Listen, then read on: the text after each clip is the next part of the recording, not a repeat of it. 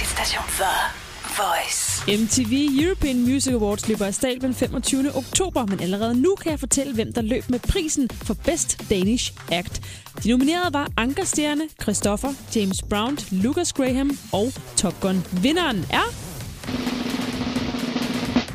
Lucas Graham. Et stort tillykke herfra. Du kan nu øh, hjælpe Lucas videre til prisen om den bedste europæiske kunstner ved at gå ind på m.mtv.dk.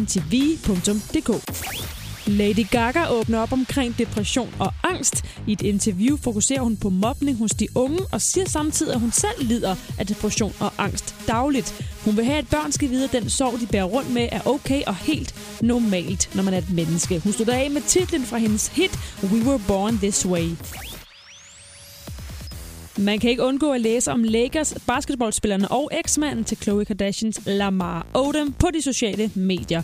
Han er stadig indlagt i kritisk tilstand efter fire dage nu, og Khloe har været ved hans side og endda overnattet i rummet, hvor han ligger i koma.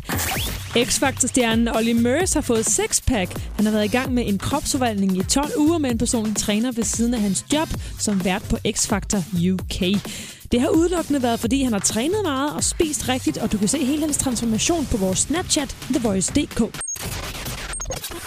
Den ukronede reality-stjerne Gustav vælter kurven. I 2008 valgte danskerne, at 557 nyfødte skulle hedde Gustav, men efter Gustav Salinas fremtræden er det gået ned ad bakke med navnet. I 2014 blev det kun til 46 nye med samme navn ifølge Danmarks statistik. Det samme er sket for reality-stjernen Amalie. Hendes gennembrud skete i 2010, hvor 272 danskere navngav barnet Amalie, men i 2014 ligger tallet på 27. All right, so I got big news. You can finally go on iTunes to get my pre-order to my album.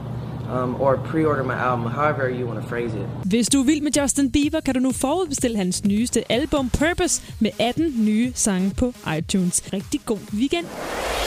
Danmarks hitstation The Voice.